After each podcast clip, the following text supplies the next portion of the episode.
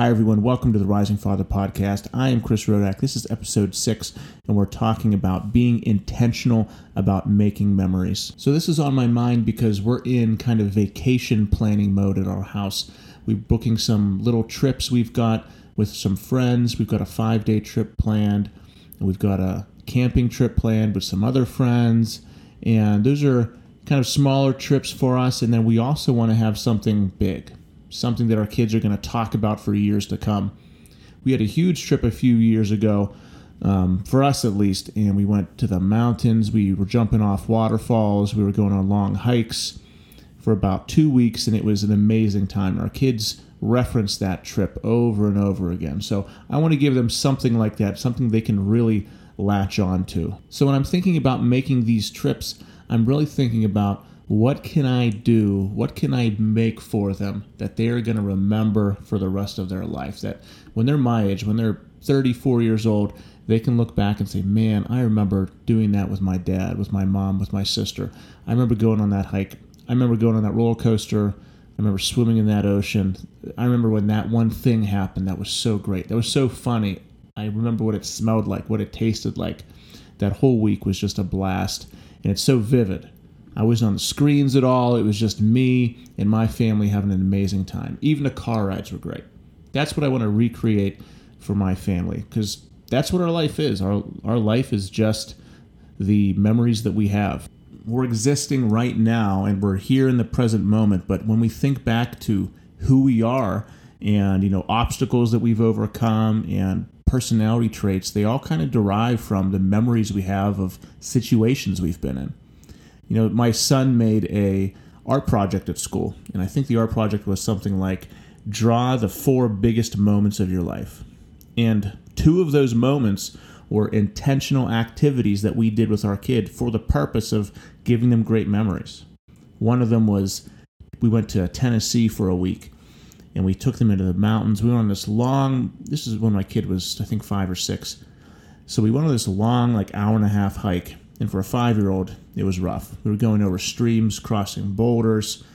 He was hanging off the side of this steep kind of mountain face. It's not, it wasn't like up a thousand feet, but it was the side of a mountain that was next to a stream. So he was like, you know, on his tippy toes for a little bit. So it was scary for him. Um, safe and everything, but scary and memorable. So it took us an hour and a half to get to this oasis. So we go, we're hiking for an hour and a half. We go up this cliffside, and then we see this like three hundred square foot pool. It's like, it was like a, a pristine lagoon at the bottom of this waterfall. And it wasn't totally packed because you had to work to get there. Now there was, you know, college kids, older, some older people there swimming, jumping off the waterfall, taking pictures, but not too many people because it definitely took work to get there. So we hiked for an hour and a half.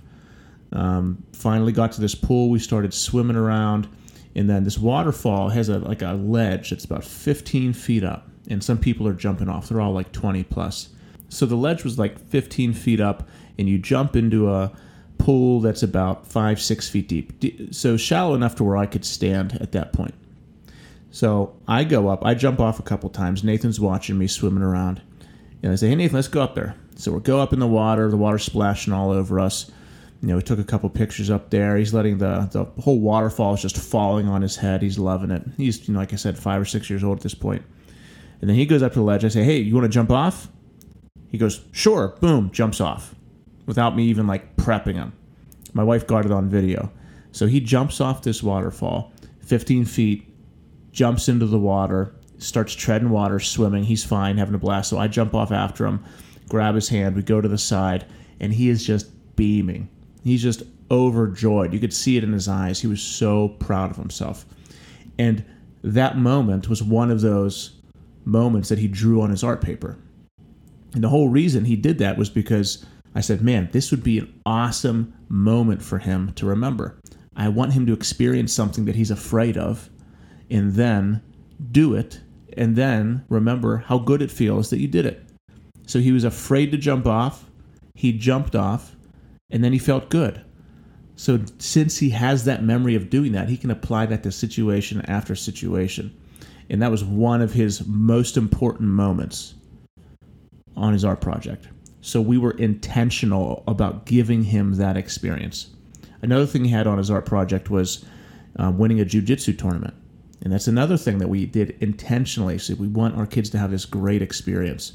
We want them to get used to overcoming obstacles and challenges and working hard and have the the feeling of, you know, someone kneeling on your chest and trying to choke you and you getting out of it and choking them back. And, you know, kids' jiu-jitsu, it's all safe, but it's it can be an intense experience. So he did he did the jiu-jitsu tournament. He won gold for his second tournament, and he had that as his second most important moment of his entire life. So he now has these defining memories that he can look back on and think, that's who I am. I'm the kid who was scared to jump off the waterfall and jumped off it. I'm the kid who went into the jiu-jitsu tournament, didn't even place in my first one, and then got a gold medal on the second one. So I'm a gold medal kid. I'm a jump off the waterfall kid. Now, if we were lazy about it, if we were lazy about taking him places and doing these things, none of those memories would have happened. But we were intentional about it. We said, we want him to have these experiences, so we're going to plan things. We're going to invest money. We're going to invest time. We're going to drive him there. You know, we're going to book the hotel. We're going to do all these things so that he can have that experience. Same thing for my daughter.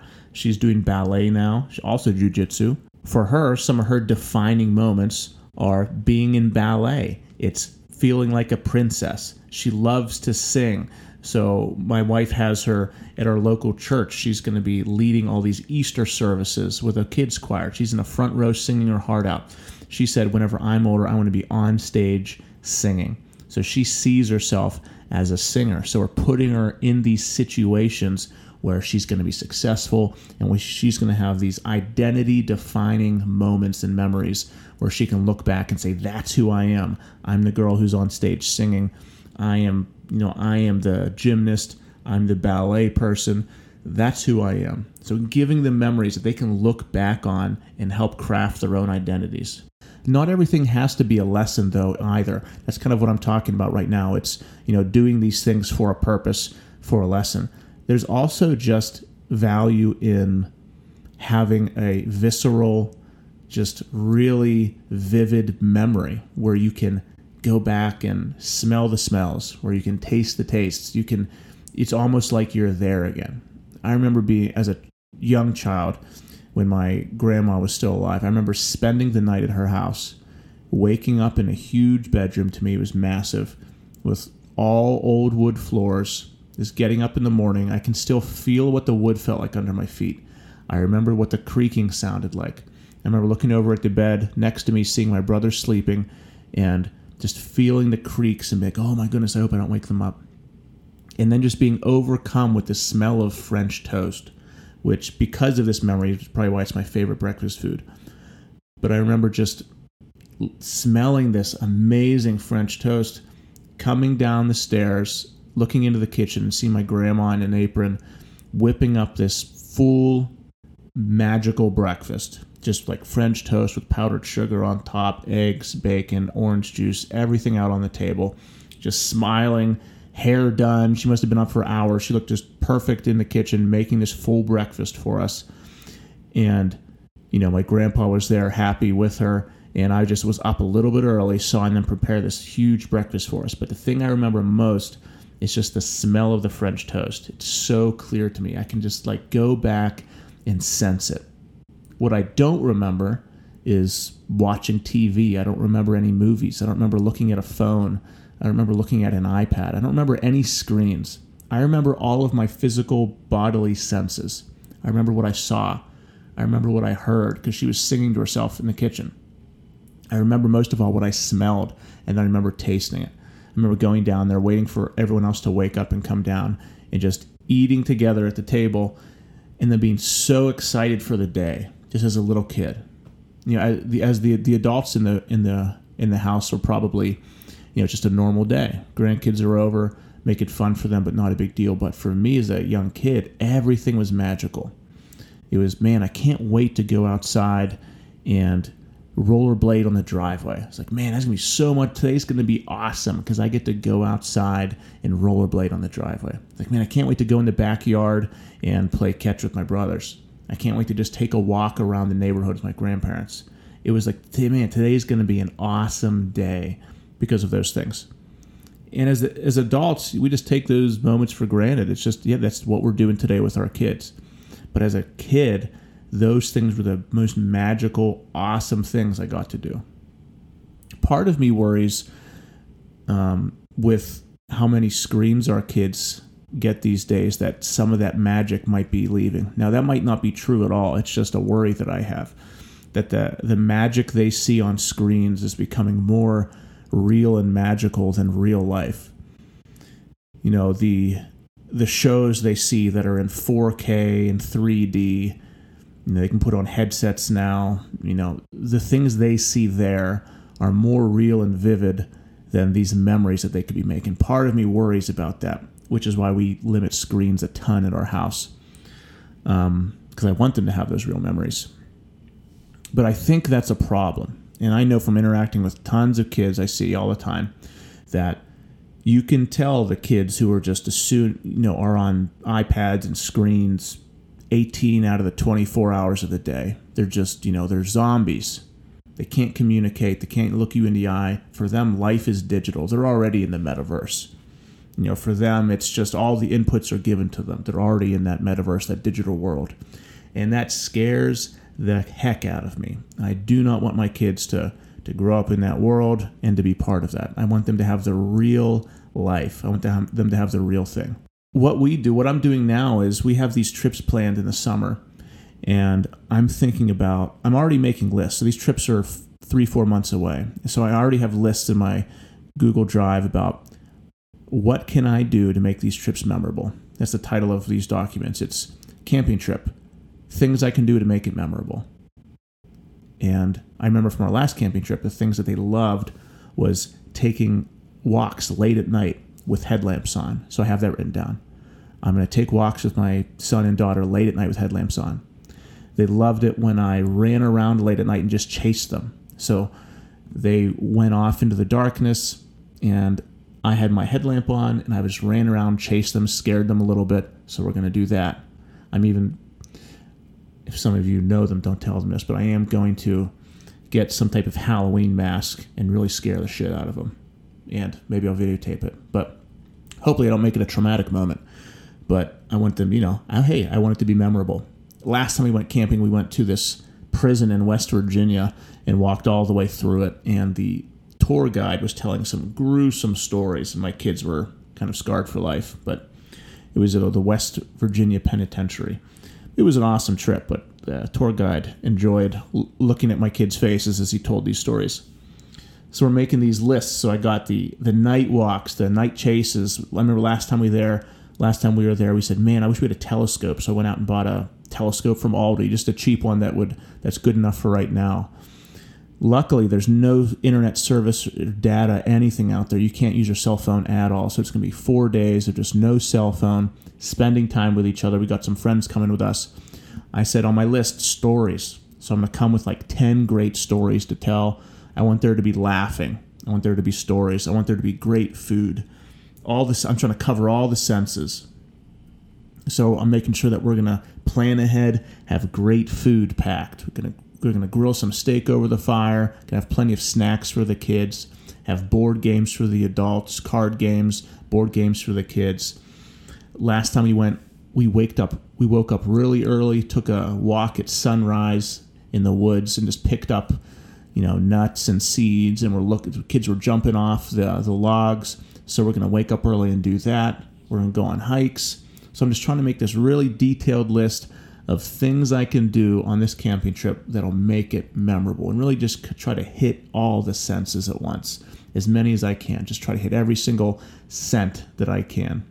We're going on a slightly longer trip down to another part of the country, and it's going to be, you know, six to eight hour car ride. So same thing. I'm planning ahead. I'm saying, what do I want to do in the car to make those times memorable? I remember being in the car with my family, you know, driving on vacations. Those were some of the most fun parts of the vacation. You know, no one at that point, when I was younger, no one had cell phones or anything like, or iPads and watching movies in the car. It was just, I remember sitting in the back of our station wagon, looking out the window, and with my brother, just looking at every single car that drove by and saying, man, what if you had that car? Which car do you like better, the red car or the blue car? Ooh, if you had the blue car, how much do you think that costs? Or we'd have like a an Auto Trader magazine, and we'd be looking at the Corvette that drove by and guessing how much it was and looking at Auto Trader. Or we'd say, I spy, and look at the, you know, I spy something red and do that. Or in the wintertime, I don't know if any of you ever did this, but in the wintertime, we'd have our windows be covered in ice. And we would just rub our finger back and forth on the window and make the ice melt from the friction, because it would just heat up. And then we'd have like melted ice races. And hey, it was a science lesson too. We could file these under things you did before you had technology. But I remember it. If I had, you know, an iPad back then and I was just watching Disney movies for eight hours straight, I, pr- I guarantee I wouldn't be able to tell you what movies I watched, but I can remember doing these things. I can remember sitting in the back of our station wagon again with my brothers and just my dad acting goofy in the front and just cracking up and laughing. We were interacting. We were talking. At a lot of times we were fighting. There's a lot of us. I come from a big family. And when it all packed in a station wagon, sometimes, yeah, there's fighting too. But at least we were interacting with each other, with humans. So I'm trying to be really intentional about these vacations we have coming up and making it a point to give us experiences and situations where we are going to be able to remember things, where my kids are going to be able to say, yeah, when we were in the car going to Texas, I remember when this happened. I remember sitting next to my sister, and she was cracking me up because we were playing this game. Oh, it was so much fun when we were driving down, when we were doing this. I remember being, you know, in Texas, and we were next to the river, and this happened. I remember at this restaurant, we ate this food. You know, I want them to be able to have all these detailed, vivid memories, and it's, it's not just going to happen by chance. I'm going to do what I can to make sure that they have that experience. And that's not to think that, don't be mistaken and think that everything we do is planned out, because that's the opposite of the truth. And my wife would tell you that too. We are very spontaneous, fly by the seat of our pants people on vacations. I'm the, I do not like to have everything planned out. What I'm talking about planning things out is like on the car ride, we're going to play I Spy and blank and blank and blank. Not like, okay, we get to Disney World at twelve, at one o'clock we're on this ride, at one thirty we're on this ride. That's not what I'm talking about, because that sounds like a nightmare to me. On every one of our best vacations, they've always been, okay, we go to this place. Hey, we want to stay a couple extra nights? Sure, let's stay a couple extra nights. And then, hey, you want to check out this park, this national park? Sure, let's go there. And then we hear about something else, and then we go there. We are not scheduled out people for our vacations, because that is the opposite of fun time to me. We try to be as relaxed as we possibly can and just let things flow. And not everything can be planned out. You know, we had a freak snowstorm out here in Pittsburgh last week, and we grabbed the kids, bundled them up, went out into the woods, and just played in the snow for an hour and a half. We went out into the forest by our house, and we're just out there for an hour and a half, walking through, looking at the sun coming through the through the trees. Uh, my kids were playing like Ogre and Troll, and that wasn't planned out at all. We just kind of took advantage of the moment. And that's what happens a lot on our vacations, is we'll just be driving around, see something cool, stop in there because it'll be a fun thing to do. Hey, you want to stay a couple extra days? Sure, let's stay a couple extra days and find something cool to do. It can be a big stress reliever whenever you're not that planned out on your vacations, and you have the flexibility to just kind of stay a couple extra days if you want. So you can go into these events with your families, vacations, or even small trips with the intention of being intentional, with the intention of making memories, and not be crazy, high stress, and scheduled about it. You know, just go in with the knowledge that, all right, I want us to remember things. I want us to remember this trip. I want us to remember every meal. I want us to look back and not have to look at our phones to see these pictures to remember what happened. I want the pictures to be in our head. If you've ever read the book, The Giver, um, it's kind of like that. It's an awesome book. We had to read it in school.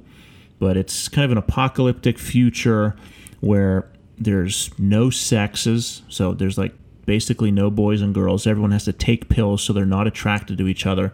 Everything is black and white. There's no taste, no smells, there's no weather. So it's like a nightmarish future. But whatever the reason was, I can't remember exactly, whoever was in charge made the world, or this part of the world, where everything was black and white, no taste, no smell, no attraction, because it was safer. That was the reason, because it was safer for everyone.